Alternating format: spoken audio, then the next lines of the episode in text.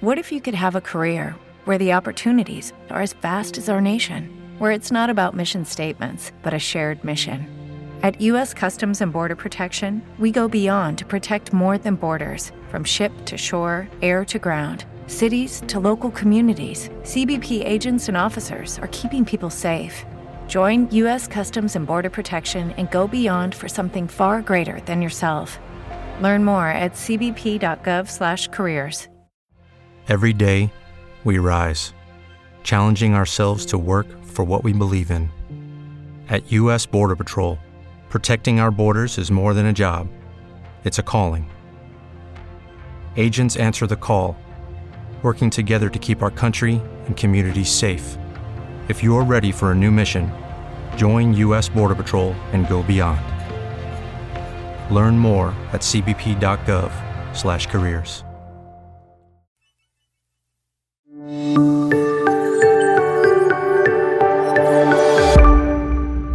Shape It.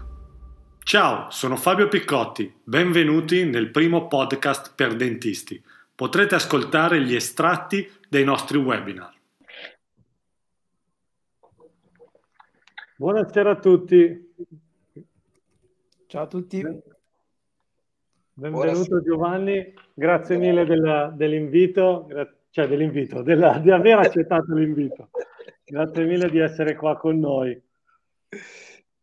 Io so, so un pochino già di cosa parliamo perché io ho fatto il tuo corso a Melegnano, per cui sono molto contento di questa cosa, visto che sono degli argomenti su cui spesso c'è, c'è un po' di confusione, si sente ognuno, diciamo, al suo, al suo protocollo. Quindi sono molto contento che oggi siamo qua per passare questa serata e per, per chiacchierare un po' di interazioni farmacologiche e avere le idee un po' più chiare su come gestire questi aspetti, insomma.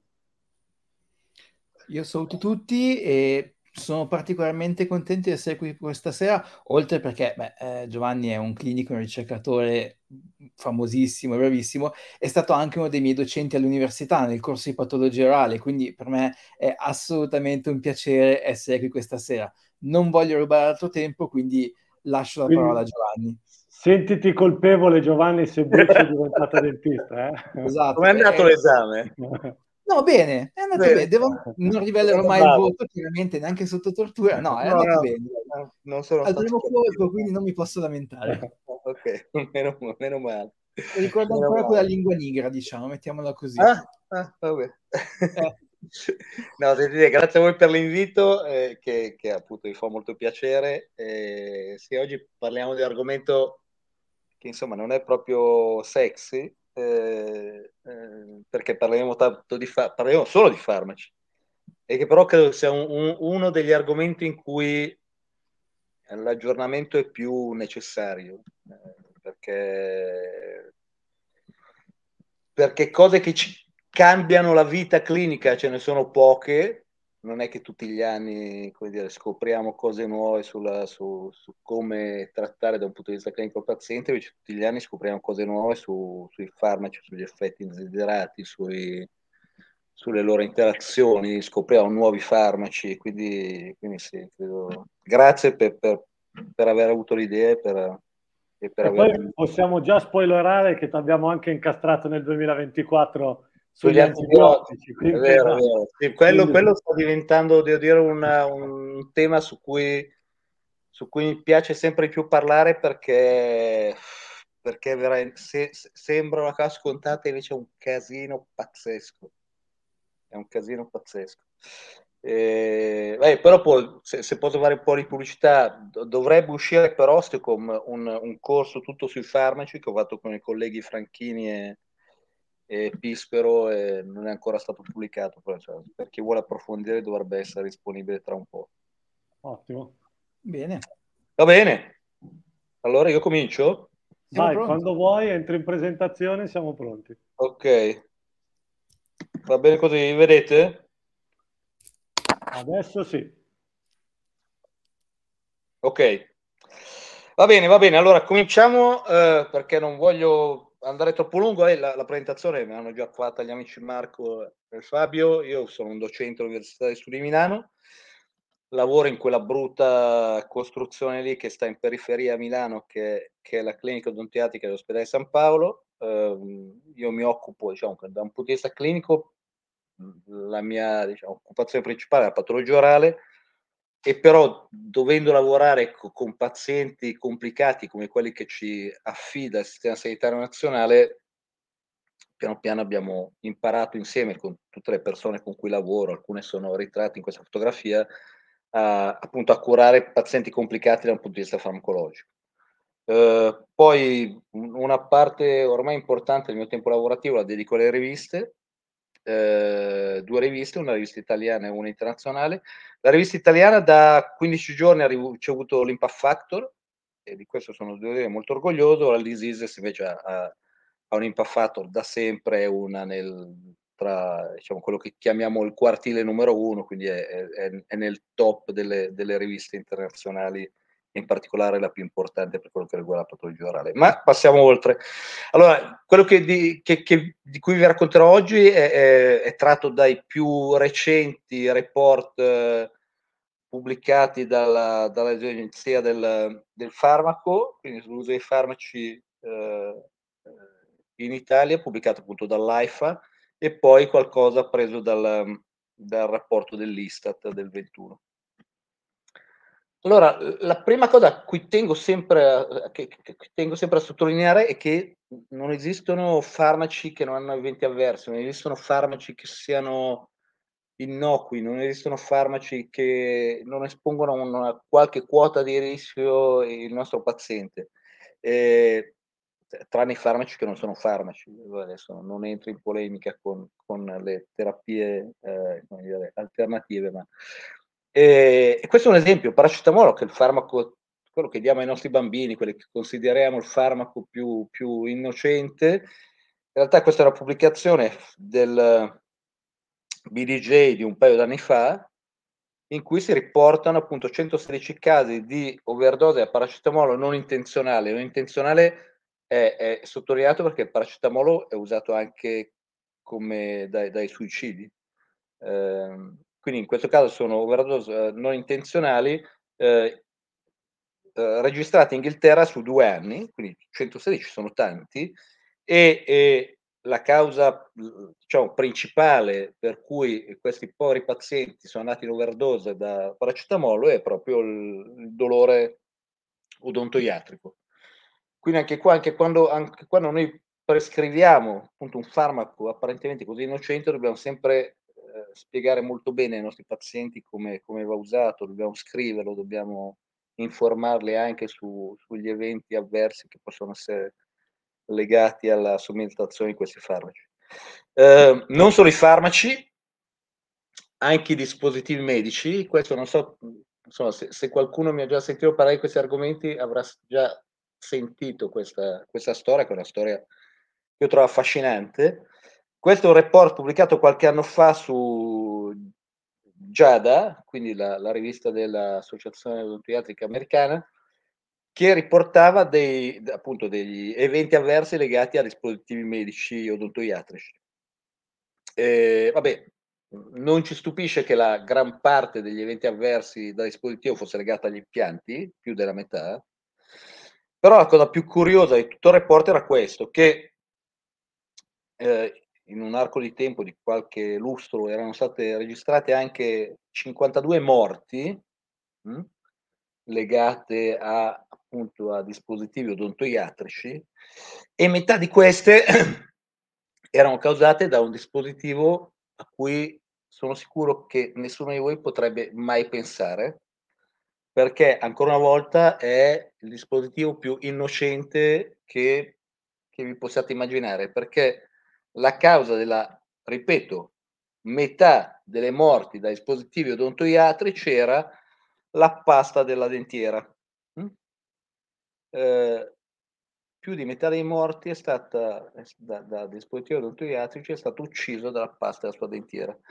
E in realtà era una cosa che sapevamo, eh? era una cosa che sapevamo perché era stata pubblicati casi di eh, sostanzialmente avvelenamento da zinco contenuto nella, nella pasta della dentiera, solo che erano stati pubblicati su, su riviste diciamo, non nostre. Eh, ovviamente era, era legato a, a, un abuso, un cattivo uso della pasta dentiera, quindi a un utilizzo eccessivo. Eh, però, ripeto, pensate eh, che quanto anche una, un, un, dispositivo così innocente, quindi paracetamole, pasta da dentiera, killer inaspettati. Va bene, il punto di partenza in realtà dopo questa introduzione un po' lugubre è, è un dato che ci sentiamo ripetere tutti i giorni dai mezzi di comunicazione, da, dai social, chi, chi voi frequentate per informarvi, ovvero che l'Italia è un paese vecchio ed è un paese che invecchia un indicatore secondo me molto che, che, che, spiega molto bene cosa vuol dire che l'Italia invecchia è questo dell'indice vecchiaia, cioè il rapporto tra eh, italiani che hanno almeno 65 anni e italiani che ne hanno meno di 15. Quindi il rapporto tra vecchi e giovani, ammesso insomma, che un 65 anni sia vecchio. Questo rapporto è 183%, mh? Mm, che, che, è impressionante. Che è impressionante. E in assoluto, se noi teniamo in considerazione questo indicatore, eh, l'Italia è il paese più vecchio al mondo. Se utilizziamo altri indicatori, se la gioca col Giappone e con la Germania, però insomma è un paese, è un paese molto vecchio. Uh, questa è la, la, l'aspettativa di vita, uh, secondo uh, l'OMS nel 19 era di 80, quasi 81 anni per i maschi e quasi 85 per le donne. E, e guardate questo dato, anche questo è molto interessante, che colpisce. In Italia la fascia di eh, popolazione che va dai 65 anni in su nel 73 era dell'11%, 12%, adesso è quasi il 25%, quindi un quarto, passa da un decimo, poco più di un decimo della popolazione a un quarto della popolazione nel 2022. Quindi siamo vecchi, abbiamo bisogno di, abbiamo bisogno di sangue fresco, abbiamo bisogno di gente giovane. Eh, qual è la conseguenza ovvia del fatto che gli italiani sono vecchi, che sono vecchi e si ammalano perché la, la vita si allunga e le malattie si accumulano, soprattutto le malattie croniche. E vedete che nel 2021 il 40% di tutti gli italiani eh, riferiva di essere affetto da almeno una malattia cronica e un quinto, quindi il 20%, riferiva di essere affetto da almeno due malattie croniche. Eh, ovviamente la frequenza delle malattie croniche aumenta con l'aumentare dell'età. Ripeto, il dato che vi ho dato prima era su tutta la popolazione, se noi invece ci concentriamo sulla popolazione che appunto che, che, che ci interesserà di più durante questa chiacchierata di stasera, quindi gli ultra 65 anni, vedete che i, i, gli ultra 65 anni con dai 65 ai 74 con almeno una malattia cronica sono il 73% e con almeno due malattie croniche sono circa il 50%, che salgono ancora di più quando andiamo, saliamo con l'età. Qua in basso vedete le malattie croniche riportate dalla, eh, dall'Istat come tali. Eh, qua poi c'è tutta un, una cosa che, che, che a me piacerebbe discutere con i colleghi dell'Istat perché adesso non so se, se lo notate, eh, tra tutte queste malattie croniche manca la malattia cronica più, più, più frequente in assoluto che è la malattia parodontale. Quindi qua c'è un tema che, che ripeto, magari discuteremo un'altra volta, che, che, le malattie della bocca non esistono, sono malattie di cui si nega l'esistenza. Eh, vecchi, malati e quindi che prendono farmaci. Ancora una volta, tutta la popolazione nel suo insieme, 40% degli intervistati dall'Istat nel, 2000, nel 2021 riferiva di aver fatto uh, di aver assunto dei farmaci nei giorni precedenti, nei due giorni precedenti l'intervista. Quindi 40% dei, degli italiani nell'insieme prende farmaci. Se però ancora una volta, come prima, ci concentriamo sulle fasce di età più avanzata, vedete che il consumo dei farmaci nei 65-74 anni diventa 73% e il 90% negli ultra 75 anni.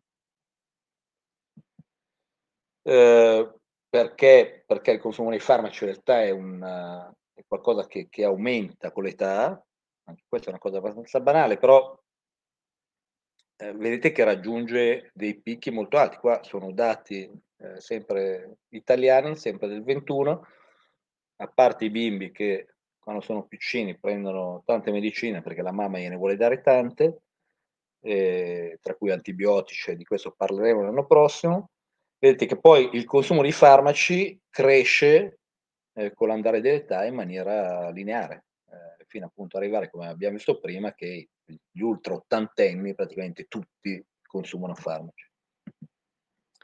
Anche qua, questo è un altro dato, un altro dato che fa impressione, forse ancora più dell'altro.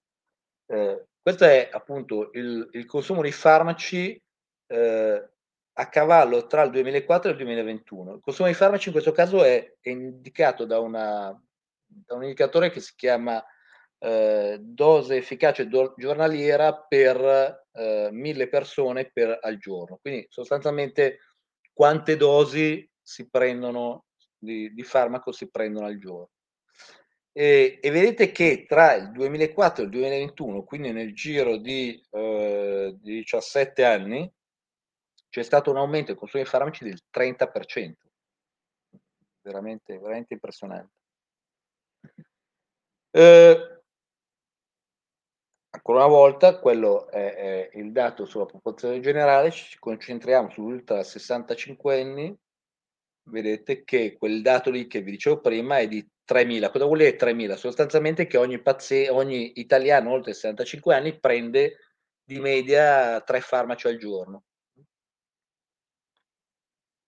Eh, maschio e femmina non fa tanta differenza, anche se, come abbiamo visto prima, le femmine in realtà probabilmente i farmaci funzionano meglio perché vivono di più.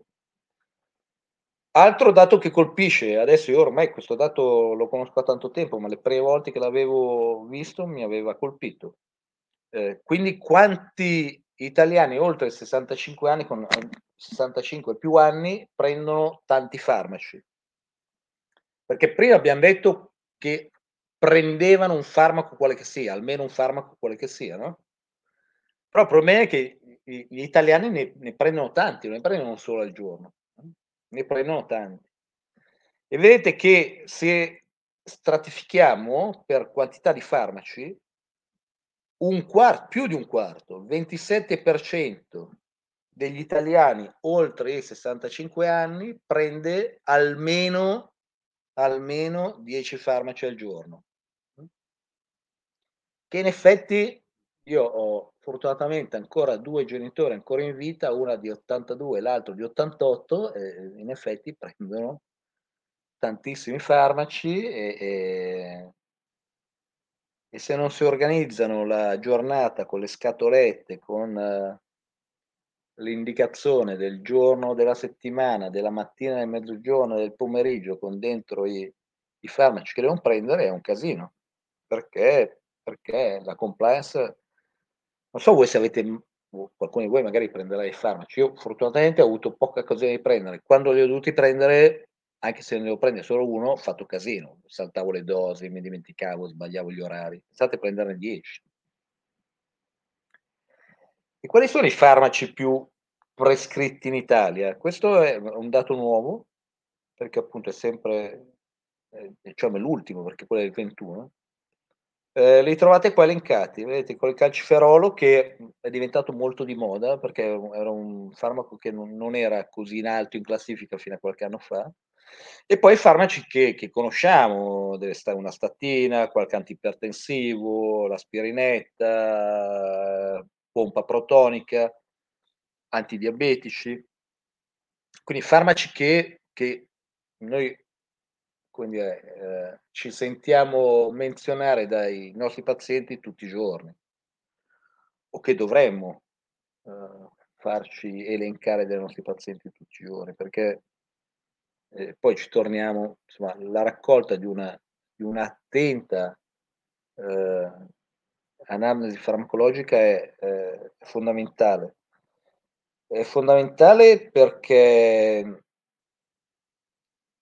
perché ci aiuta a capire quello di cui parleremo, ci aiuta a capire se alcuni dei problemi che i nostri pazienti ci riferiscono possono essere dovuti ai farmaci, ci aiuta a prescrivere senza fare errori i nostri farmaci, eh, spesso ci aiuta anche a, a capire Hey guys, it is Ryan. I'm not sure if you know this about me, but I'm a bit of a fun fanatic when I can. I like to work, but I like fun too. It's a thing. And now the truth is out there. I can tell you about my favorite place to have fun Chumba Casino. They have hundreds of social casino style games to choose from, with new games released each week. You can play for free anytime, anywhere. And each day brings a new chance to collect daily bonuses. So join me in the fun. Sign up now at chumbacasino.com. No purchase necessary. VGW Group. Void were prohibited by law. See terms and conditions. 18 plus. Okay, round two. Name something that's not boring. A laundry? Ooh, a book club. Computer solitaire, huh? Ah, sorry. We were looking for Chumba Casino. That's right. ChumbaCasino.com has over 100 casino style games. Join today and play for free for your chance to redeem some serious prizes. ChumbaCasino.com. No purchase necessary. Void were prohibited by law. 18 plus. Terms and conditions apply. See website for details. eh, la condizione medica dei pazienti. no? Spesso i pazienti prendono farmaci, mm, ma magari sono dimenticati di dirci che appunto sono affetti da una qualche condizione o hanno avuto una storia di eh, alcune malattie e, e questo noi riusciamo a, a recuperarlo sulla base dei- dell'analisi farmacologica. Poi c'è anche tutto un discorso sulla politerapia e sul fatto che probabilmente molti pazienti prendono farmaci che non dovrebbero per- prendere, però anche questo è un argomento che, che non abbiamo il tempo di trattare.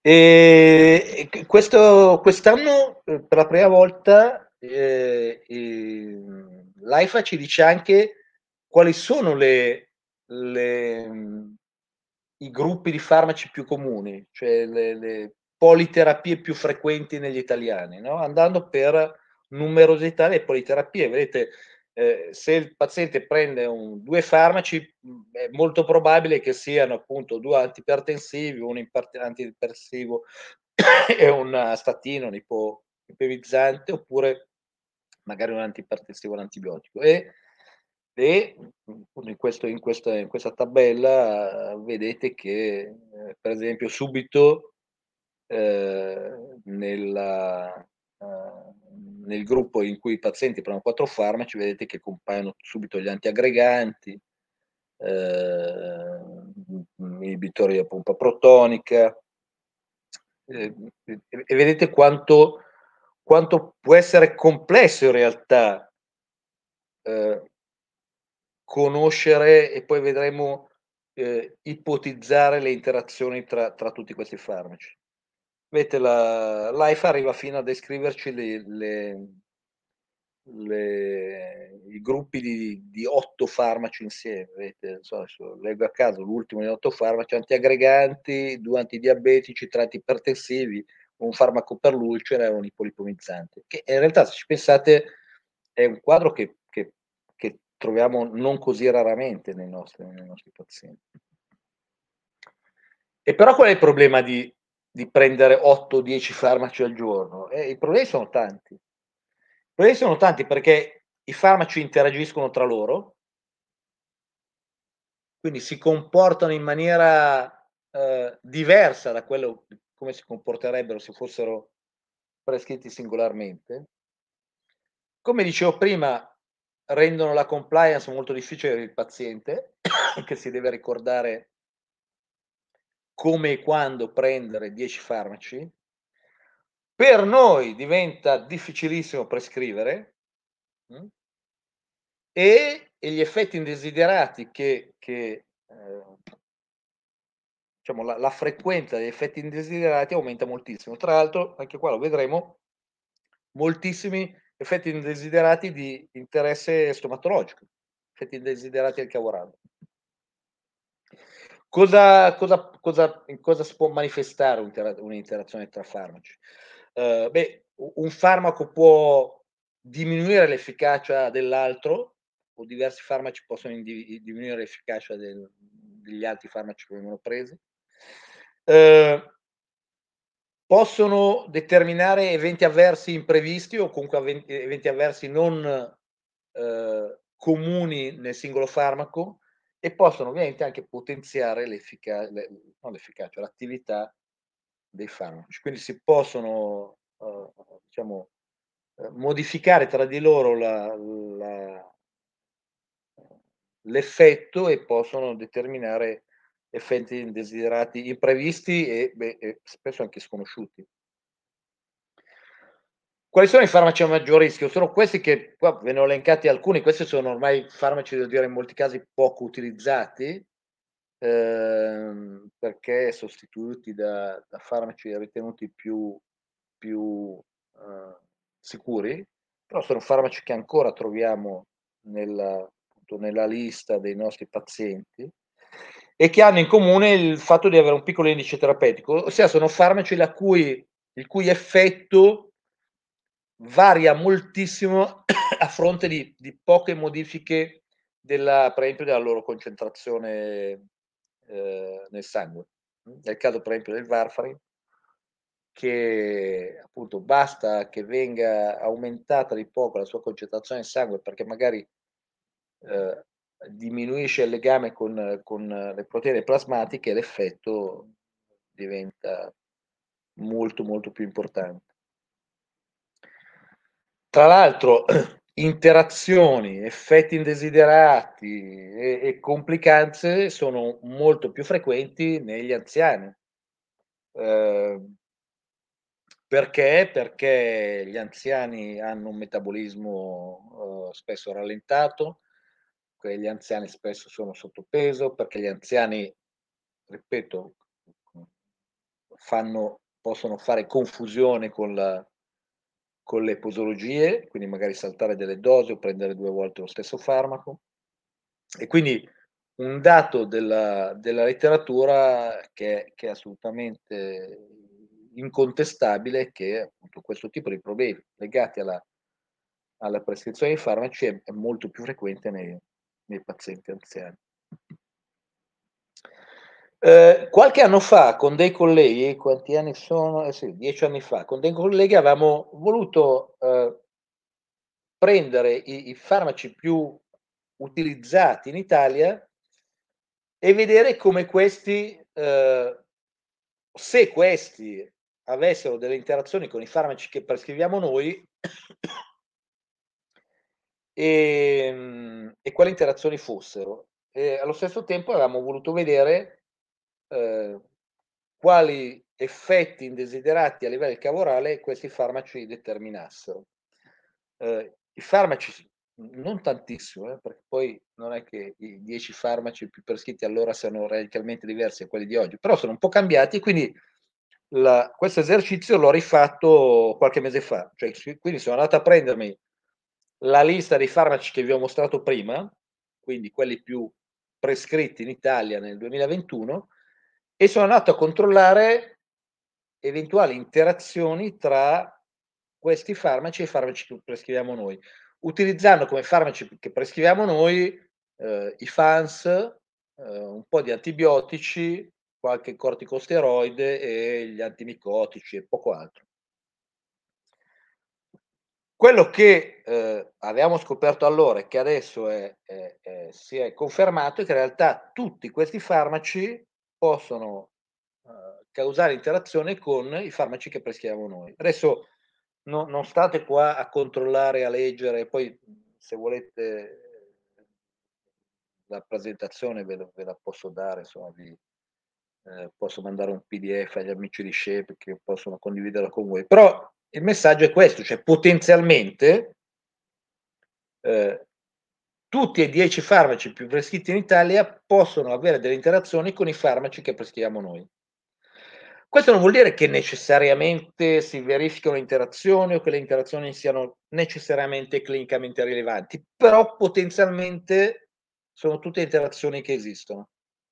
Quindi potenzialmente sono tutte dei caveat, tutte delle, delle cose su cui noi dobbiamo prestare attenzione sono tutti degli effetti che andrebbero idealmente o discussi col paziente o comunque, ripeto, monitorare il paziente soprattutto poi per alcuni dei, degli eventi avversi più, del, delle interazioni più importanti. Quali sono le interazioni, le interazioni più importanti? Sono sicuramente quelle legate ai, ai farmaci antitrombotici, quindi ai farmaci che eh, agiscono sull'emostasi. Eh, noi sappiamo che le, appunto, eh, le interazioni tra farmaci sono un uh, motivo frequente di accesso a pronto soccorso degli anziani eh, e sappiamo che eh, gli eventi avversi tipo emorragico legati a interazione sono quelli con la più alta eh, possibilità di mettere a rischio la vita del nostro paziente ehm, e vedete che eh, se noi andiamo, questo è un articolo di un, qualche tempo fa, però non credo che, che qua sia cambiato radicalmente lo scenario, eh, che eventi emorragici sono, eh, rappresentano più del 50% dei, eh, delle, degli eventi avversi legati a interazioni tra farmaci di tipo fatale. Eh, e tenete conto che i farmaci antitrombotici sono farmaci molto molto prescritti. Anche qua ritorniamo indietro, torniamo a vedere la, l'uso dei farmaci nelle nostre categorie di persone da 65 anni in più e vedete che soggetti che prendono almeno due farmaci antitrombotici, quindi farmaci, pazienti che sono molto a rischio di interazioni serie con quello che prescriviamo noi, vedete che i numeri sono importanti. Eh? sono il 5% dei 65-74 anni, mentre, non so se ce l'ho dopo, un solo, antitrom- un solo, un solo uh, antiaggregante è preso da più del 30% dei, dei pazienti, dei, degli italiani oltre i, 30, oltre i 65 anni, un antiaggregante. E, e, e le cose capitano. Hm? Anche questo è un report piuttosto macabro di eh, eventi mortali legati a errori di prescrizione da parte dell'odontoiatra in pazienti che prendevano Warfarin. E qual è l'errore che è stato commesso da questi colleghi? È quello di prescrivere ancora una volta un farmaco apparentemente banale, mh? Hm, ovvero un gel antimicotico per un po' magari stomatite sotto una dentiera, sotto la protesi totale, sotto la protesi parziale, eh, un gel a base di miconazolo, quindi una, un antimicotico della famiglia degli azoli che è noto avere un effetto molto importante, molto potenziante nei confronti del varfarin, del, dell'anticoagulante orale più utilizzato ancora adesso, adesso ormai sta un po' perdendo questa sua uh, la testa della classifica dei, degli, anti, degli anticoagulanti orali perché ci sono i nuovi anticoagulanti orali che vengono sempre più prescritti, però rimane comunque credo attualmente l'anticoagulante orale più prescritto. E, e vedete che nel giro di insomma 3 o 4 anni in Inghilterra ci sono stati tre morti. Hm? Eh, perché un, un, paziente che, che, prende anti, che prende il varfare e prende il miconazolo, il suo INR può salire a 9. E qua adesso non ve l'ho portato, mi sono dimenticato. Eh, a me è capitato qualche anno fa di una collega che mi scrivesse: Giovanni, guarda, no, è successa una cosa strana. Un paziente che prende il Coumadin, gli ho dato un, dopo un po' è tornato a me dicendo che aveva un INR paranove, ma io l'unica cosa che gli avevo dato era, era il Micotef, sarà mica quello. E certo che era quello, in questo caso fortunatamente il paziente non è morto, ma un paziente che ha un INR pari a 9, un paziente che si prende la testata muore di emorragia cerebrale. Quindi eh, davvero la cosa che, che, che, mi piace sottolineare in questa chiacchierata è che abbiamo parlato di paracetamolo, di adesivo per la protesi, di gel antimicotico, di, di come i danni veri che noi possiamo fare non sono legati a interventi eh, importanti, grandi, eh, ma a, prescrizione di cose da apparentemente innocenti. E qua questo è un dato che ho trovato oggi perché sono andato un po' a curiosare. Questa è la banca dati della, del, degli eventi, banca dati europea delle, degli eventi avversi dai farmaci. Eh, il Varfarin è eh, di gran lunga una delle cause più frequenti di eventi avversi eh, e vedete che proprio per, per la prescrizione degli antitrombotici in generale sono eventi avversi che si concentrano eh, nelle, nell'età avanzata. Vedete che da, dai 18 ai 74 anni ce n'è 10, in realtà sono 10.000, e eh, dai 65 85 ce ne sono molto più del doppio, due volte e mezzo. Se poi ci aggiungiamo anche quelli di, 80, di più di 85, arriviamo al triplo. Tra l'altro, una cosa che ripeto, ho scoperto oggi che eh, l'Italia è di gran lunga il paese dove eh, questi episodi si verificano con maggior frequenza. Io è una cosa che ho scoperto oggi, quindi non ho fatto tempo a studiarla bene. Non so se è una questione legata a una maggiore prescrizione di farmaci come questi in Italia rispetto agli altri paesi europei. Eh, non so se, come potrebbe essere, è, magari è, segnala, è solo legata a una, fre- una, più frequente segnalazione, però quale che sia, in Europa eh, noi siamo il paese in cui questi eventi si verificano con maggior frequenza. Spero non sia colpa dei, degli odontoiatri. Vi dicevo prima che eh, adesso no, oggi non, non, abbiamo tempo, lo facciamo nel 2025 se volete, non abbiamo tempo di addentrarci in particolare nell'utilizzo degli anti, dei farmaci antitrombotici, degli anticoagulanti orali. Però una cosa che c'è da dire è che i, i nuovi anticoagulanti orali erano stati inizialmente venduti come farmaci eh, dalla, a basso rischio di interazioni rispetto al, rispetto al warfarin. Mm? Eh, venivano, vengono insomma venduti come farmaci molto più stabili, anche perché, come forse saprete, non abbiamo neanche la possibilità di misurare la, l'attività dei, dei nuovi anticoagulanti orali, non abbiamo un INR per i nuovi anticoagulanti orali. E, e, però quello che è successo è che poi eh, abbiamo scoperto che non era proprio, proprio vero, che anche i nuovi anticoagulanti orali o adesso si chiamano anticoagulanti orali diretti oppure non vitamina K dipendenti, non agenti sulla vitamina K, eh, hanno anche loro molte interazioni e in realtà in molti casi sono interazioni con gli stessi farmaci inter- con cui interagiva il Varfarin. Eh, perché una cosa che, che, insomma, che abbiamo imparato da, dalla farmacologia è che ci vuole tempo per conoscere i farmaci, eh, ci vogliono anni soprattutto per, soprattutto per quanto riguarda gli eventi avversi e le interazioni, perché sono dati che molto difficilmente eh, a meno che non siano molto frequenti, eh, eh, otteniamo dai tre randomizzati con cui misuriamo l'efficacia. Sono dati che raccogliamo dopo che la, i farmaci sono stati messi sul mercato, sono prescritti a grandi numeri di pazienti e sono dati che quindi ci servono tanto tempo per, per raccogliere e per consolidarli. Quindi anche qua ormai gli anticoagulanti diretti sono ormai una decina d'anni che sono utilizzati, forse un po' di più, e adesso stiamo appunto, raccogliendo informazioni come queste che non è vero che siano così sicuri e che non abbiano interazione con, con gli altri farmaci. E quindi come facciamo? Perché, perché lo scenario che io ho fatto è uno scenario credo, un, po', un po' difficile da, da gestire, no?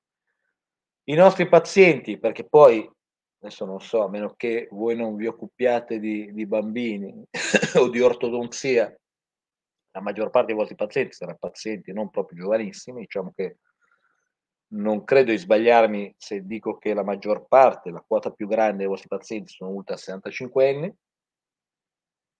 Quindi la maggior parte dei vostri pazienti sono pazienti che hanno tante malattie croniche, che hanno, prendono tanti farmaci, eh, e, dobbiamo conoscere le interazioni, dobbiamo conoscere cosa possiamo prescrivere, come possiamo fare. E non è facile, non è facile perché intanto i farmaci sono tantissimi.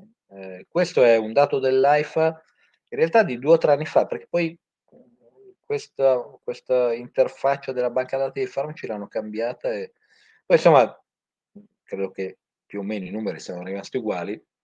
Hello, it is Ryan, and I was on a flight the other day playing one of my favorite social spin slot games on chumbacasino.com. I looked over the person sitting next to me, and you know what they were doing? They were also playing Chumba Casino. Coincidence? I think not. Everybody's loving having fun with it. Chumba Casino is home to hundreds of casino style games that you can play for free anytime, anywhere, even at 30,000 feet. So sign up now at chumbacasino.com to claim your free welcome bonus. That's chumbacasino.com and live the Chumba life. No purchase necessary. VGW Group. Void were prohibited by law. See terms and conditions. 18 plus. Okay, round two. Name something that's not boring. A laundry? Ooh, a book club. Computer solitaire, huh? Ah, sorry, we were looking for Chumba Casino. That's right. ChumbaCasino.com has over 100 casino style games. Join today and play for free for your chance to redeem some serious prizes. ChumbaCasino.com. No purchase necessary. Were prohibited by law. 18 plus. Terms and conditions apply. See website for details. eh, più di 10.000 farmaci. Adesso. E quindi come possiamo fare? Io, non, io, sono, io ho una pessima memoria, non mi ricordo niente, eh, figurarsi ricordarsi interazioni tra i farmaci, eh, dobbiamo dotarci di strumenti che ci aiutino, anche perché poi eh, un conto è ricordarselo, un conto è conoscere le nuove che vengono, come dicevo prima, scoperte o, o mostrate nel tempo. Qui in realtà di, di, di strumenti che ci possono aiutare in questo senso ce ne sono tantissimi. Questo che vi faccio vedere è uno dei tanti, ve lo faccio vedere perché è, è, è uno strumento che funziona bene, uno strumento che nella sua diciamo ehm, versione semplificata è gratuito, eh, è uno strumento che è stato sviluppato da, anche con l'aiuto dell'Università di Sud di Milano, quindi la mia università, è uno strumento che è commercializzato da EDRA, che è la casa editrice di Cardinals, quindi tra l'altro adesso stiamo pensando a una versione del Colifa apposta per gli odontoiatri, speriamo di, di riuscire in fretta a, a renderla disponibile. Però di, questo è uno strumento che mi permette di conoscere le interazioni tra i farmaci, anche interazioni multiple. Qua vi ho fatto uno scenario molto banale, quindi paziente a cui, che prende un anticoagulante orale, a cui noi abbiamo tolto un dente in cui c'era un'infezione, che abbiamo deciso che eh, potrebbe, eh, aver, potrebbe, il nostro paziente potrebbe beneficiare di una terapia antibiotica, di un antinfiammatorio, quindi mettiamo nel nostro codifa i tre farmaci, quindi il Varfarin che prende il paziente più chetoprofene che gli voglio dare io e la moxicillina che gli voglio dare io, schiaccio il pulsante e scopro che in realtà appunto ci sono delle interazioni molto importanti, eh, in particolare quella tra chetoprofene e varfarin, che è un'interazione che potrebbe aumentare di molto la, la, l'attività del, del varfarin, quindi che è assolutamente sconsigliabile. Eh, la, l'interazione tra, tra varfarin e amoxicillina invece, anche se c'è da un punto di vista teorico, in realtà diciamo che, che l'amoxicillina rimane un, un, ottimo farmaco anche nei pazienti in terapia anticoagulante orale. Questo però, eh, ripeto, è, è, è, uno strumento che ci permette di vedere interazioni multiple, ma eh, parziali, eh, perché, ripeto, puoi conoscere veramente qual è l'interazione degli otto farmaci che prende il mio paziente, a volte è veramente, veramente impossibile, letteralmente. Poi su Conifa ci sono anche delle schede per, per, i diversi farmaci che ti dicono appunto magari se devi prendere anche qua informazioni importanti, no? se ci devono essere precauzioni particolari se il paziente in gravidanza, se la paziente in gravidanza, se allatta, se deve guidare. Eh, ripeto, stiamo cercando di, di, disegnare un qualcosa di simile specificatamente per, per l'odontoiatra. Uh, esiste poi l'AIFA ha messo a disposizione anche un, un, numero verde, questo vi devo confessare, non, mi, mi riprometto sempre di farlo, ma non ho mai provato a chiamare, un numero verde in cui però appunto è un numero verde dell'Agenzia del Farmaco in cui eh, possiamo avere delle possiamo fare delle domande su, sulla, sulla eventuale interazione, eventuali problemi di sicurezza e di efficacia dei farmaci. Vi dicevo che eh, un altro aspetto interessante dei pazienti in, in politerapia sono le, le, reazioni avverse di tipo odontoiatico, cioè le cose che un farmaco può causare a, a, alla bocca. Eh, e sono tantissime, io ve ne elenco qua qualcuna, quelle più comuni, sicuramente la più comune in assoluto è la diminuzione della saliva, secchezza delle fauci è qualcosa che troviamo in, nella maggior parte dei bugiardini, ci sono sicuramente farmaci che, che sono più che più facilmente determinano questo problema, alcuni antidepressivi, le, gli antistaminici, gli diuretici. Eh, anche se però abbiamo, abbiamo, imparato che anche solo la politerapia, quindi anche prendere tanti farmaci, anche se tra questi non c'è un farmaco specificatamente eh, responsabile di iposalivazione, è un fattore importante per la diminuzione della saliva. Eh, vi dicevo, sono tantissimi, a livello di bugiardino credo, credo quasi tutti. Eh, vedete qua che appunto eh, quello che dicevo prima, cioè anche, anche, se tra quei farmaci che prende il mio paziente non ci sono, non ci sono farmaci specificatamente iposaliv- iposalivizzanti, boh, chissà se dice così, eh, prendere almeno 5 medicine determina comunque di per sé una, una iposalivazione e una xerostomia. Xerostomia è, la, è il sintomo dell'iposalivazione. Uh, la litosi, ci sono farmaci che possono determinare di per sé uh, un problema di litosi, soprattutto devo dire i, pazienti che vedo più frequentemente con questo problema sono i pazienti in chemioterapia, oppure può essere un effetto secondario dell'iposalivazione. Idem per la disgiosia, quindi cattivi sapori. Anche qua può essere legata alla iposalivazione, può essere legato a la, la, la cloroxidia, sapete tutti che almeno a me, se mi faccio uno sciacquo di clorexidina, poi per tre giorni tutto quello che mangio sa di clorexidina. E poi ci sono però farmaci che, che ancora una volta, soprattutto i chemio, chemioterapici, che possono determinare direttamente questo problema. Ehm, ecco qua alcuni, alcuni, anche qua alcuni, una, una, una, revisione piuttosto recente che abbiamo pubblicato sulla disease in cui appunto i farmaci più, più frequentemente responsabili della, della disgiosia venivano, venivano evidenziati.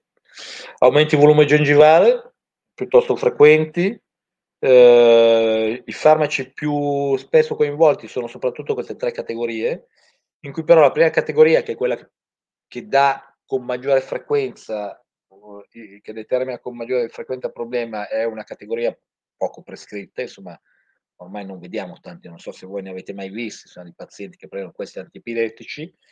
Ciclosporina, che è, è, una, è un farmaco che eh, è, è, determina problemi con un po' meno frequenza della fenitoina, però è un farmaco discendente più frequente, eh, un farmaco dei pazienti trapiantati, sostanzialmente un importante immunomodulatore. E invece i, i farmaci che più frequentemente eh, vedrete come responsabili di questo problema sono i calcioantagonisti. L'amlodipina, se ve la ricordate, è una tra i, i 10 farmaci più prescritti in Italia. Adesso queste percentuali, queste frequenze di, di problemi sono frequenze riportate in letteratura, secondo me sono un po' sovra, sovrastimate, però se vedete delle strane gengive nei pazienti che prendono un'amlodipina o comunque un calcio antagonista, ricordatevi che il problema potrebbe essere questo infezioni opportunistiche, uh, candidosi secondari a farmaci più diversi, i più comuni sicuramente i, gli spray steroidei nei pazienti con l'asma oppure in seguito a terapie antibiotiche importanti, anche questo è una cosa che, che vedete con una, certa, con una certa frequenza. Pigmentazioni, anche qua ancora una volta la ciclosporina, la clorexidina, scusate, ma anche antivirali, soprattutto eh, questo è un antivirale che non credo che si prescriva più molto perché è uno dei primi antivirali per l'HIV, mentre antibiotici, soprattutto antibiotici prescritti anche per problemi di acne, possono dare, possono dare pigmentazioni e ancora una volta chemioterapici. Chemioterapici sono una sono i farmaci che, che, che, che cambiano più rapidamente, che, che, vengono sviluppati più rapidamente, di cui conosciamo meno, che... difficilissimo.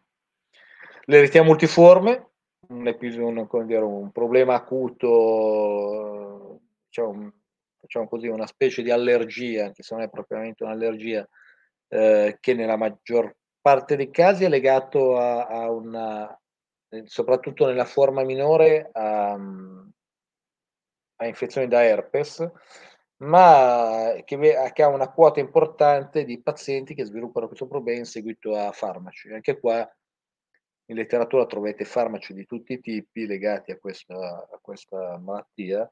Eh, quelli che vediamo più frequentemente sono alcuni antibiotici, soprattutto i sulfamidici, FANS. Eh, ecco qua, vi, ancora qua vi ho messo un, un elenco dei, dei, farmaci che nella letteratura trovate associati alla, all'eritema multiforme.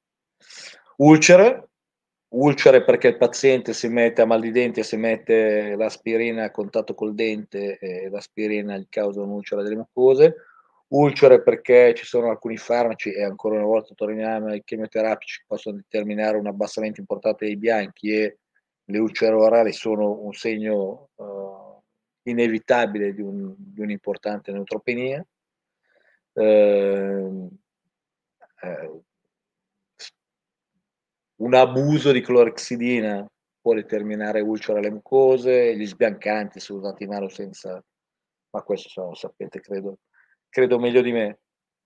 Lesioni lichenoidi, mm, devo dire che queste sono molto difficili da riconoscere, io personalmente, nonostante mi occupi solo di questo da 30 anni, lesioni lichenoidi da farmaco vere, di cui sono certo, ne ho viste relativamente pochi, però anche qua sono, sono lesioni riportate in letteratura per un numero enorme di, di farmaci. Quindi anche qua se vedete un paziente che sviluppa lesioni lichenoidi, magari con un aspetto un po' strano, monolaterali, non simmetriche, magari in seguito a una nuova assunzione un nuovo farmaco, allertatevi e magari riferite il paziente a un, a un patologo orale. Vabbè, l'osteonecrodi, sull'osteonecrodi sappiamo tutto perché ci stanno martellando da vent'anni. Eh, la cosa che c'è da sapere è che, vabbè, anche questo credo lo sappiate, che eh, non si tratta più di osteonecrosi da bifosfonati, ma si tratta di osteonecrosi da farmaci perché ormai tra farmaci antiriassorbitivi, eh, adesso ormai la maggior parte di questi casi sono pazienti che prendono denosumab, quindi non bifosfonati, e chemioterapici e altri farmaci, eh, magari associazioni di, di, steroidi con questi farmaci, insomma, è un problema che c'è ancora, che stiamo ancora vedendo. Angioedema, mh, mm, altra malattia stravagante, eh, un aumento di volume, una tumefazione, un edema localizzato soprattutto ai tessuti perilabiali, sono quelli che noi vediamo con più frequenza. Eh, esistono, diciamo, nella maggior parte dei casi, credo si possa dire, sono legati a, a, a difetto del, di un inibitore del complemento e sono per lo più malattie ereditarie. Eh, esiste però un, un, gruppo di pazienti che sviluppano queste, queste forme in seguito a, a, all'utilizzo di farmaci. Eh, in realtà la gran parte di questi pazienti sono pazienti di cui non si conosce la causa. Eh, e quindi eh, facciamo quello che abbiamo fatto l'esercizio che abbiamo fatto con per le interazioni con le eh, manifestazioni orali, con gli eventi avversi orali. Riprendiamo i nostri 10 farmaci più prescritti, andiamo a vedere quali tra questi hanno, sono mostrati capaci di causare problemi a cavo orale e voilà, ancora una volta, eh, tutti questi sono potenzialmente in grado di dare problemi a cavo orale. Eh, esattamente come prima, non vuol dire che tutti necessariamente causano problemi cavorale, ma vuol dire che potenzialmente tutti questi farmaci potrebbero determinare alcune delle, delle condizioni che vi ho appena mostrato. Vedete spesso l'angioedema, aumento di volume gengivale, serostomia quasi dappertutto, disgeusia. Quindi eh, non so se, se sono risultato chiaro nel messaggio. Cioè, il messaggio è, è, è che eh, il paziente che prende molti farmaci è un paziente a cui dobbiamo stare attenti sotto molti, diversi punti di vista, no? Quindi nel quello che noi prescriviamo, eh, in eventuali manifestazioni orali di eventi avversi legati ai farmaci, eh, in qualche volta nella nostra operatività, però anche qua insomma non abbiamo troppo tempo a disposizione per, per, per entrare nel dettaglio di come si gestisce un paziente con, che ha fatto i bifosfonati con l'idea di togliere un dente, però insomma mh, la, la, un'attenta, dettagliata, ragionata analisi farmacologica credo che sia un, un qualcosa di necessario perché noi si possa curare bene questi pazienti e, ed è quello che fa secondo me la differenza tra un buon odontoiatra e un, un odontoiatra meno buono, un odontoiatra che, che fa un lavoro diverso che prendersi cura della salute dei suoi pazienti. Ah, qua gli amici di Oscom mi hanno detto di farvi vedere questo, questo coso eh, che vi dà accesso a una, a una lezione gratuita della prima, forse la prima lezione del corso patologia orale di Ostecom, se ricordo bene. Lo faccio vedere, potete fotografarlo. E quindi anche qua scusate per la pubblicità, ma se non lo faccio mi sgridano. Eh, allora, è quasi sì, no, abbiamo ancora una decina di minuti.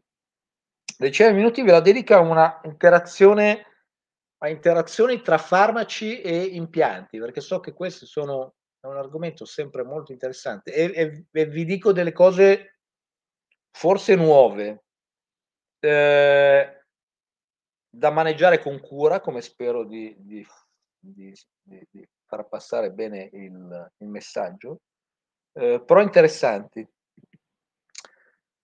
Eh, la prima, il primo gruppo di farmaci sono gli inibitori della pempoprotonica.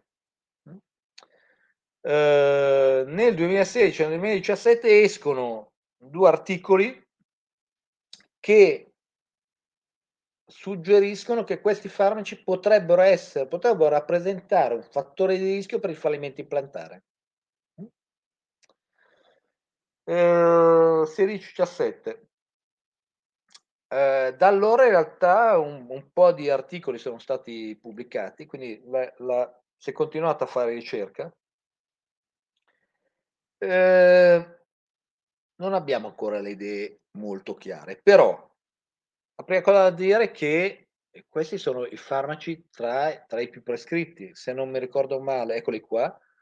Se noi allarghiamo, io prima avevo parlato dei primi 10, se noi allarghiamo i primi 15 più prescritti in Italia, 4 sono inibitori a pompa protonica. Quindi sono farmaci che sono super prescritti.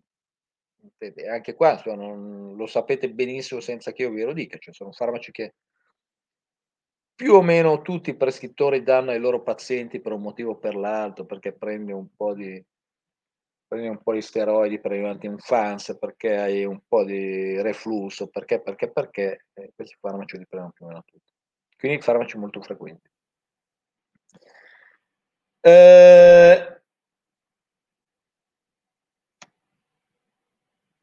una revisione sistematica che è uscita poco dopo gli studi che avevo fatto vedere prima, ha realizzato i dati e ha detto che in effetti sembra esserci appunto una, un una vero aumento del rischio di fallimento implantare nei pazienti che prendono questi farmaci.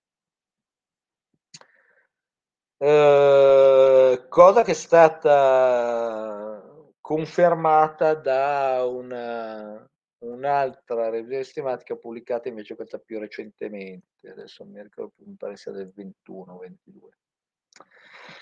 Eh, vero però che non è non è una, un'associazione è stata confermata da tutti gli studi. Ehm, però, per esempio, in, in, questa, in questa revisione di, pubblicata su Paleontology 2000, It is Ryan here, and I have a question for you. What do you do when you win? Like, are you a fist pumper? A woohooer, a hand clapper, a high fiver. I kind of like the high five, but if you want to hone in on those winning moves, check out Chumba Casino. At ChumbaCasino.com, choose from hundreds of social casino style games for your chance to redeem serious cash prizes. There are new game releases weekly, plus free daily bonuses. So don't wait. Start having the most fun ever at ChumbaCasino.com. No purchase necessary. BGW. Void were prohibited by law. See terms and conditions. 18 plus. No, scusate, questa non è quella, è un'altra. Scusate, cancello. Questo è uno degli studi in cui vi dicevo prima eh, questa associazione non è stata, non è stata dimostrata. Quindi eh, eh, siamo ancora in una situazione in cui non abbiamo delle certezze. Allora, che cosa cos'è il, il, consiglio che mi viene di dare? Che magari eh, per i pazienti che sono destinati a, a un intervento di chirurgia implantare si possa mettere una domanda specifica su questi farmaci e discutere col paziente il fatto che quello che vi sto dicendo, che in realtà la letteratura non è assolutamente chiara, ma che è possibile che diciamo, il, il, ci sia un, un, un, piccolo aumento del rischio di fallimento implantare legato a questi farmaci.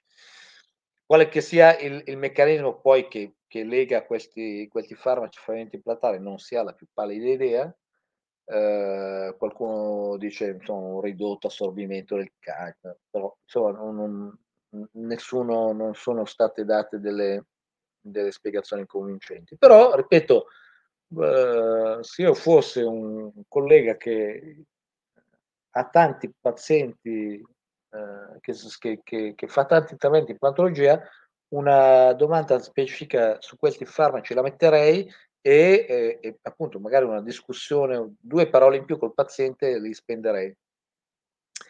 Storia molto simile è successo per altri farmaci molto, molto popolari, non come gli inibitori protonica, ma quasi, che sono gli inibitori selettivi da recaptazione della serotonina. Sono dei farmaci che anche qua conoscete molto bene, che sono degli, eh, dei farmaci che molti dei nostri pazienti prendono, farmaci antidepressivi, ehm, molto popolari, eh, la paroxetina in particolare, la, il citalopram adesso sta diventando anche molto, molto popolare, ehm, che, che, qualche volta magari non, il paziente non si ricorda di citare perché, perché non sono perché per qualche motivo sono pazienti, sono, sono farmaci che il paziente dimentica di, di, di mettere nel suo elenco dei farmaci. Eh, sono farmaci però il cui uso è, è assolutamente eh, più frequente hm, nella, nei pazienti con diciamo oltre i 55 anni. Hm? Vedete come, come la, sia la dose giornaliera che la prevalenza d'uso aumenta con l'aumentare dell'età. e, e comunque sono farmaci il cui uso è aumentato anche nel tempo. Eh, vi ripeto, storia simile a quella per gli inibitori a pompa protonica, anche in questo caso la letteratura è poca, ma sembra suggerire appunto che, che, questo possa, che l'uso di questi farmaci possa predisporre a un, a un maggior fallimento implantare. Eh, anche qua la, eh, le possibili spiegazioni di questo, di questo effetto sono ancora tutte da, da, da, da dimostrare, sono necessita ancora, in realtà sia l'effetto che una, la, la, possibile spiegazione eh, richiede ancora di, tanto, di tante spiegazioni, di tanta ricerca, anche se anche in questo caso cioè, qualche pubblicazione in più c'è stata. Ehm, ecco, sì, vi dicevo, nel, nel, questo è l'articolo a cui facevo riferimento prima, in una recente revisione di Periodontology 2000, che è appunto una rivista molto importante, in una revisione che, che, che appunto fa una specie di, di, riassunto dei farmaci che possono avere un impatto sul nostro successo implantare, eh, si sottolinea che appunto questi antidepressivi potrebbero avere un, uh, un effetto sul, nostro, sul successo dei nostri impianti. Quindi eh, stessa cosa che ho detto prima per gli inibitori pompa protonica anche per questi, questi farmaci. Mm, anche qua può valer la pena inserire nella nostra scheda anamnestica nel nostro consenso informato, forse ancora meglio, eh, della chirurgia implantare una domanda specifica e, e affrontare una chiacchierata di due minuti eh, con, il, con il paziente. Eh, vi dicevo di, di interazioni nuove se ne scoprono ogni giorno. Questa proprio perché, vi dicevo prima, eh, è da un po' di tempo che cerco di studiare con grande attenzione l'uso degli antibiotici in odontoiatria. Questa è una cosa che è uscita pochi mesi fa su una rivista molto, molto importante in cui si ipotizza che addirittura alcuni antidepressivi possano aumentare le, le resistenze batteriche nei, mh, agli antibiotici e quindi che, che, anche questi farmaci possano contribuire a questo grosso grosso problema delle, delle resistenze batteriche. Ehm, sì, una, una cosa importante per per conoscere meglio questi argomenti è quella che si chiama farmacovigilanza. Eh, farmacovigilanza che una volta era difficilissima, cioè una volta per segnalare un effetto avverso era, bisognava scrivere delle lettere, mandare de, delle raccomandate, scrivere dei report, un casino, una cosa che dire, anche, anche io che lavoro in ospedale con, colpevolmente ho fatto pochissimo. Eh, adesso invece è diventato molto più semplice, e infatti come vedete le segnalazioni sono aumentate moltissimo negli ultimi anni perché sul, sul sito dell'AIFA c'è una, un banner, una, un link a una, una, procedura in realtà molto semplice, no, sbagliato, una procedura molto semplice che, che permette di segnalare la, eventuali eventi avversi.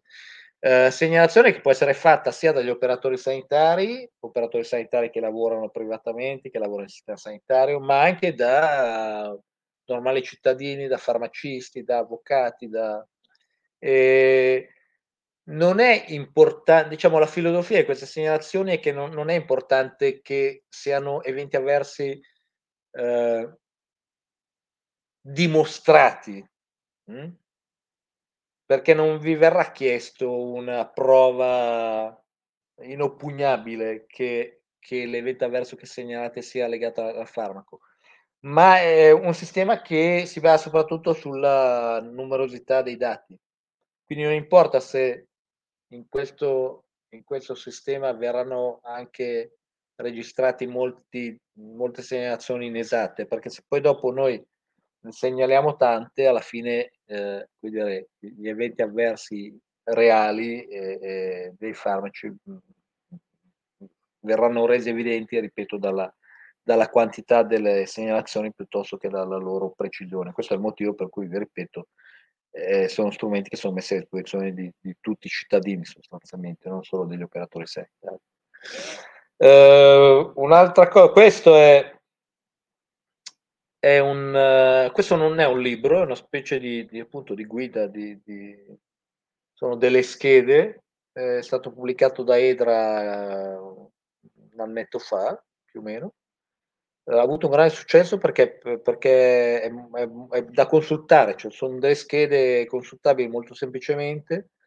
E, ehm, è un testo di un, di un, autore americano che abbiamo adattato alle, alle esigenze degli odontoiatri italiani. Eh, devo dire tutti i colleghi che, che l'hanno letto l'hanno trovato molto, molto utile, quindi anche questo mm, non ho, non ho nessun interesse particolare, no? anche se ho dato una mano non, non ho nessuna royalty sul, sul, sullo strumento, quindi ve lo dico in maniera, in maniera spassionata. E io con questo avrei finito, però se, eh, dato che gli amici di Shape mi hanno dato il permesso, vi chiedo due minuti di attenzione sull'associazione ehm, che abbiamo creato qualche anno fa e che, eh, a cui tengo molto perché, perché è un'associazione di cui abbiamo bisogno. È un'associazione per, per il supporto dei pazienti col cancro della bocca. Eh, noi di cancro della bocca all'ospedale di San Paolo ce ne occupiamo da tanto tempo e vediamo tanti pazienti e a questi pazienti abbiamo imparato tantissime cose. Quelle che vedete sono un gruppo, quello di sinistra, il gruppo multidisciplinare, alcuni membri del gruppo multidisciplinare eh, Oncologia Testa e Collo dell'ospedale San Paolo, perché una cosa che abbiamo imparato è che per prendere buone decisioni su questi pazienti bisogna far lavorare tante teste e quindi noi tutte le settimane ci riuniamo e, e siamo noi odontoiatri, maxillofacciali, gli ottorini, gli anatomopatologi, gli oncologi, i radioterapisti, eh, qualche volta vengono anche gli psicologi, i nutrizionisti e, e insieme decidiamo eh, la terapia di questi pazienti. E l'altro invece è il gruppo beh, appunto che è stato a lungo guidato dal professor Carrassi, che è quello lì in mezzo, che adesso è andato in pensione, eh, che appunto si, si occupa nella clinica odontoiatrica di questi pazienti. E da questi pazienti abbiamo imparato tante cose, abbiamo imparato che eh, il cancro della bocca non è un cancro come gli altri, poi questo forse vi verrà detto da tanti altri oncologi, ma perché è un tumore che interessa uno degli strumenti più importanti della comunicazione dell'identità, che è la bocca. Anche qua è inutile che, che vi spieghi quanto sia importante la bocca per quanto riguarda l'identità dei pazienti, la comunicazione. E quando un paziente si vede modificato in maniera irreparabile questo mezzo di comunicazione e questo parte importante della propria identità è un paziente che soffre per questo motivo. Eh, la bocca, che insomma, a voi dico cose banali, però la bocca serve per mangiare, per parlare, per respirare, per... è un paziente che ha subito un intervento importante che ha cambiato l'anatomia della bocca, eh, che magari lo ha privato della lingua, è un paziente che deve imparare a parlare, deve imparare a mangiare, quindi eh, sono pazienti super speciali. Sono pazienti la cui qualità di vita dipende in maniera enorme dal fatto di avere accesso a, al team odontoiatrico, soprattutto per i pazienti radiotrattati.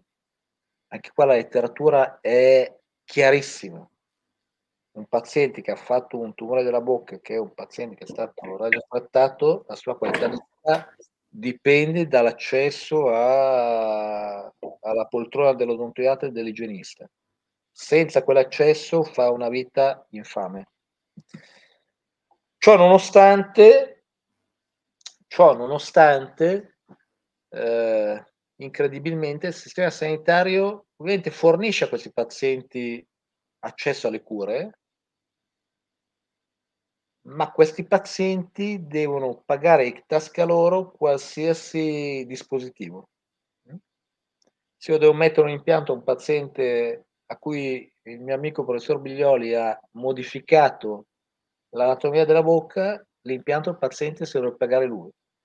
Se devo far fare al mio amico Christian Barbieri una stravagantissima protesi totale per un paziente che non ha più i fornici, eh, la protesi se la deve pagare lui. E tenete presente che, non so se lo sapete, ma il cancro della bocca è una malattia dei poveri. Quindi questa è una cosa che a me ormai, nonostante sia 30 anni che lavoro con questi pazienti, ancora adesso fa venire il sangue agli occhi. E, tra l'altro, non so se avete notato le fotografie, le fotografie che, che vi ho fatto vedere sono fotografie dei nostri pazienti e sono un progetto di due fotografi molto importanti che si chiamano Brachler e Fischer sono due ritrattisti che fanno foto per le copertine delle più importanti riviste del mondo e che hanno questo progetto aperto, gratuito, eh, per cui quando viaggiano e capitano in posti in cui ci sono cliniche come la nostra, fanno questi shooting a pazienti eh, che hanno avuto il cancro della bocca. E in realtà grazie anche ad Acapo tra una settimana parto per il Brasile perché con, con questi due amici, con un collega newyorkese che, che era diciamo, la persona che originariamente aveva contattato questi due fotografi, faremmo delle fotografie a pazienti brasiliani a Recife a San Paolo. Vabbè, quindi capito che questi nostri pazienti erano speciali, che avevano bisogno di un aiuto che spesso il sistema sanitario non era in grado di dare, abbiamo fondato questa associazione che ha il ruolo di informare, informare la cittadinanza, perché è una cosa che non vi ho detto e che anche qua la letteratura è chiarissima. Gli, I cittadini non sanno che il cancro alla bocca esiste e questo è un problema, anche qua forse ne abbiamo parlato, forse la volta scorsa. No? Il fatto che non esiste probabilmente è uno dei motivi per cui si arrivano a fare così tante diagnosi ritardate Vogliamo aiutare i nostri pazienti, vogliamo aiutarli nel concreto, dandogli un servizio migliore possibile nel nostro e nell'altro ospedale e, e, qualche volta anche aiutandoli a pagare cure che non potrebbero eh, eh, supportare e a formare, formare i colleghi nel riconoscere il cancro della bocca, nel riconoscere le lesioni maligne, nel, e nel, come ho detto prima, curare i pazienti che sono stati trattati per il cancro della bocca. Tra l'altro, no, adesso non ho informazioni precise da dare, però organizzeremo un, un incontro su questi argomenti a gennaio. Eh, magari poi attraverso gli amici di Shape vi faccio avere le, le, delle informazioni più precise. Questo è quello che abbiamo fatto quest'anno, ehm, no, anzi negli ultimi due anni negli ultimi due anni abbiamo pagato una psicologa clinica che lavora all'ospedale San Paolo e si dedica esclusivamente ai nostri pazienti. Abbiamo pagato due contratti per due colleghi odontoiatri, appunto uno è eh, il dottor Barbieri che è l'unico in grado di fare protesi a questi pazienti e un'altra collega che si occupa invece di radiotrattati dal punto di vista della conservativa perché sennò l'ospedale non aveva nessuna voglia di tirare fuori dei soldi per pagare questi colleghi. Abbiamo regalato due scanner, no, abbiamo regalato uno scanner eh, o due, non avevo più, eh, e due centrifughe, una all'odontoiatria e l'altra alla chirurgia maxillofacciale. Quelli lì che vedete sono il dottor Pisper a sinistra e il professor Biglioli che è il primario della chirurgia maxillofacciale con uno di questi scanner. Abbiamo pochi soldi, cerchiamo di fare il massimo con i pochi soldi che abbiamo. Se volete conoscerci un po' meglio potete andare a, sul nostro sito che eh, trovate facilmente a capo info, però se proprio proprio ci potete fare un regalo, la cosa che vi chiede è di fotografare questo codice fiscale e passarlo al vostro commercialista e chiedere di darci il vostro 5 per 1000 che come credo sappiate a voi non costa niente sono, è un pezzo delle tasse che voi pagate che invece che andare da qualche altra parte viene data ad a capo e la cosa che vi posso personalmente garantire è che ogni centesimo che, che noi riceviamo viene speso per gli interventi di cui vi ho parlato. E con questo direi che ho finito, sì, sono andato un'ora e dieci, insomma, un po' più lungo, un po' più lungo del previsto. Grazie mille.